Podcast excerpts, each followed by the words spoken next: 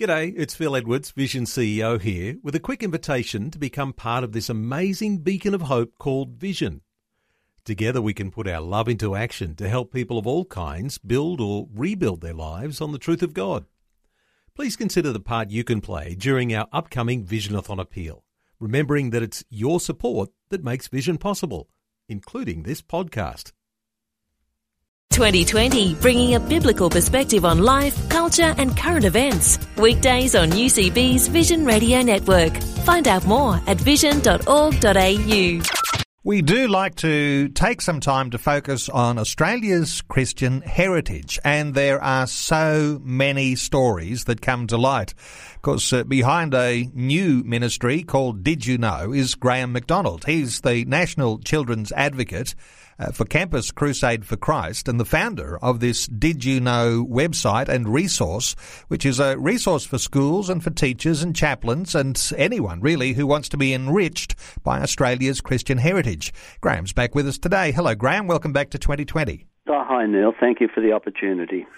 Graham, we've talked about a bunch of great Australian Christian personalities that have helped to shape this nation of ours. Another one today that I guess probably most listeners won't have heard of, but another amazing story. Tell us about Thomas Shadrach James. What is he famous for? Well, Thomas Shadrach James was actually born in the island of Mauritius um, he was born into a Tamil speaking um, family there um, who were a Christian family. And obviously, they they gave him a uh, quite a quite a good education. He was quite a clever young man, but he had some of the some of the hiccups in life, I suppose. Um, his mother passed away when he wasn't very old. Um, his father remarried, and um, and uh, young uh, Thomas, he decided to come to Australia to start a new life.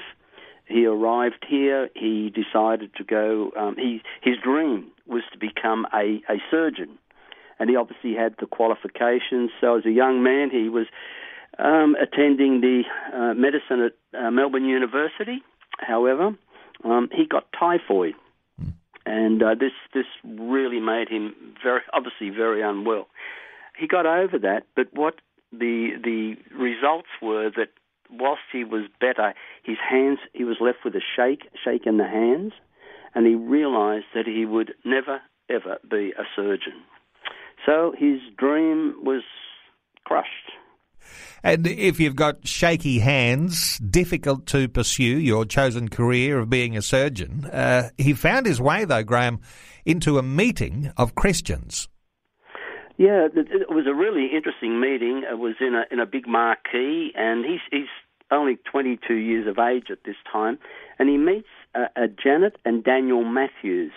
The, these were a, a couple who were running an Aboriginal mission on the Murray River, just up near towards the um, New South Wales border, and uh, they they got talking, and um, the the Matthews mentioned that they had need of a teacher uh, to teach the children in, in the mission. And um, for Thomas James, it was like God, he said, God spoke to him. That was what he needed to do. So he immediately um, spoke to um, the Matthews, said, Hey, I want to be the teacher at your mission. However, there was a problem, in as much as the Matthews didn't have any money. But that didn't stop um, Thomas. He said, Look, this is what God wants me to do. I'm happy to come and teach the children and no pay. And so that was his commitment. It was a significant time in Australia's history. We're talking here late 19th century.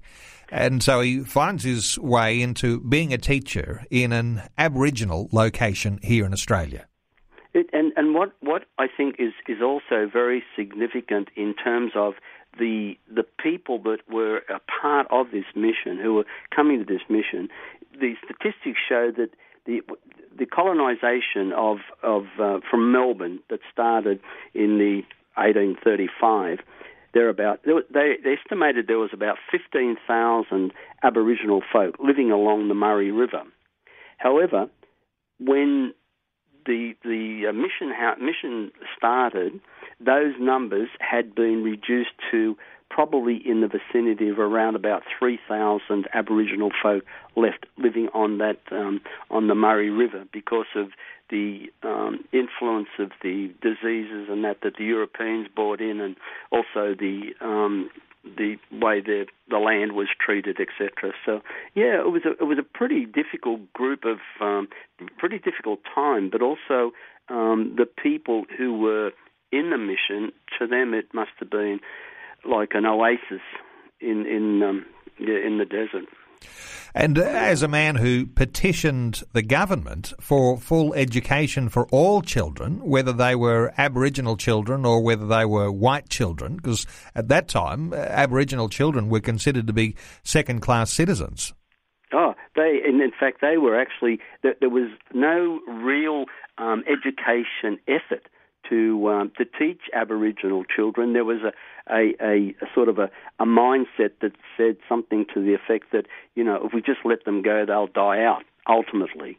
And uh, that was sort of the, the government thinking on on uh, the whole issue of uh, our Aboriginal folk.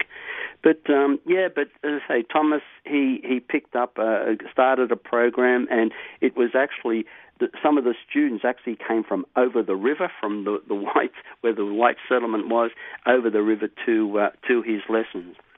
Now, as someone who came to Australia from Mauritius, he found a place uh, in uh, in a community where he became a school teacher. It wasn't his chosen profession because, as we talked about, that he wanted to be a surgeon, but with shaky hands he couldn't do that. But felt that he'd heard from God uh, to go and serve as a school teacher for these Aboriginal students. These days, he's remembered as Grandfather James. Uh, his his legacy is is um, is really in, very incredible. It's uh, had an impact on our society, and I think this is one of the incredible things about this man. Um, he he was not only interested in teaching them reading, writing, and arithmetic, but he was interested in their whole being. He was interested in their, their not only learning to read and write and, and all those things, but he was also very interested in their, their spiritual and moral education. And uh, he advocated for some real strong equality for all these people, and he encouraged these uh, his students to, to be able to and equip them to be able to move into society, but also to impact it in a very, very um, uh, important way, in a very, very strong way. And uh, some some of his students um, that we would pro- some people would probably know. One is um, uh, William Cooper, William Cooper, who um, was the uh, the Aboriginal gentleman who basically started what we now celebrate as NAIDOC Week. He was the man behind that. Um, this William Cooper was the same William Cooper who the um, the Jewish government um, last year um, allocated an academic chair worth a million dollars in remembrance of this man for his um, protesting against the Nazis back in 1938. And um, this same William Cooper, who um, got 1,800 signatures um, to take to the um, to the government back in the 1880s to have the government pass them on to the, the king at the time, and they didn't. Um, but that that letter, uh, or a similar letter, has been actually um, since rewritten and uh, sent to uh, given to the Governor General, the Australian Governor General, and he's in turn taken that and given that to the Queen. About a hundred years from his original letter to the letter now uh, before the Queen. Always interesting, and I, I know you're interested in this thing as well, Graham. The idea that great Australians like William Cooper didn't happen by accident. They happened because there were people uh, who were like our hero today, Thomas Shadrach James, who took the time to, under a calling from God, teach these young Aboriginal students. And the likes of William Cooper were something of the fruit of the teaching ministry of Thomas Shadrach James. I, I think this is one of the things that inspires, well, inspires me, but I'm sure it must inspire teachers when they think of the um, opportunities they have to influence um, young people's lives. Uh, another another um, one of his students was the Sir Douglas Nicholls, um, who was an Aboriginal activist who later became the first governor of South Australia. So out of out of that class, and there's a whole a whole range of different um, young people as they grew up. They got involved in society, but impacted it in a very very positive way. And uh, it all started, though, as, as you say, through through uh, Thomas James, and and the the way that he taught was about the it's, just not good enough to know your alphabet and all those things. But there's a there's a moral side and there's a spiritual side to the way to live your life. And his Bible, I understand, was basically the textbook that he he's taught from mostly. Uh, well, Thomas Shadrach James, uh, teacher at the Maloga Mission there on the Murray River, and we're talking about what happened in the 19th century. And if you'd like some more details and you'd like to read a few more great Australian stories of Australian Christians, I'd point you to the website at www.diduno. That's D-I-D-U-N-O dot info and uh, you'll be able to uh, access some more details there about a whole lot of great Australians. Graham McDonald, who's National Children's Advocate uh, for the organisation Campus Crusade for Christ and also the founder of the Did You Know website, and a great resource there for schools and teachers and for anyone who wants to have some insights into Australia's Christian heritage. Great talking to you as usual, Graham. Thanks so much for being with us again today on 2020. Thank you, Neil. All the best. Thank you very much.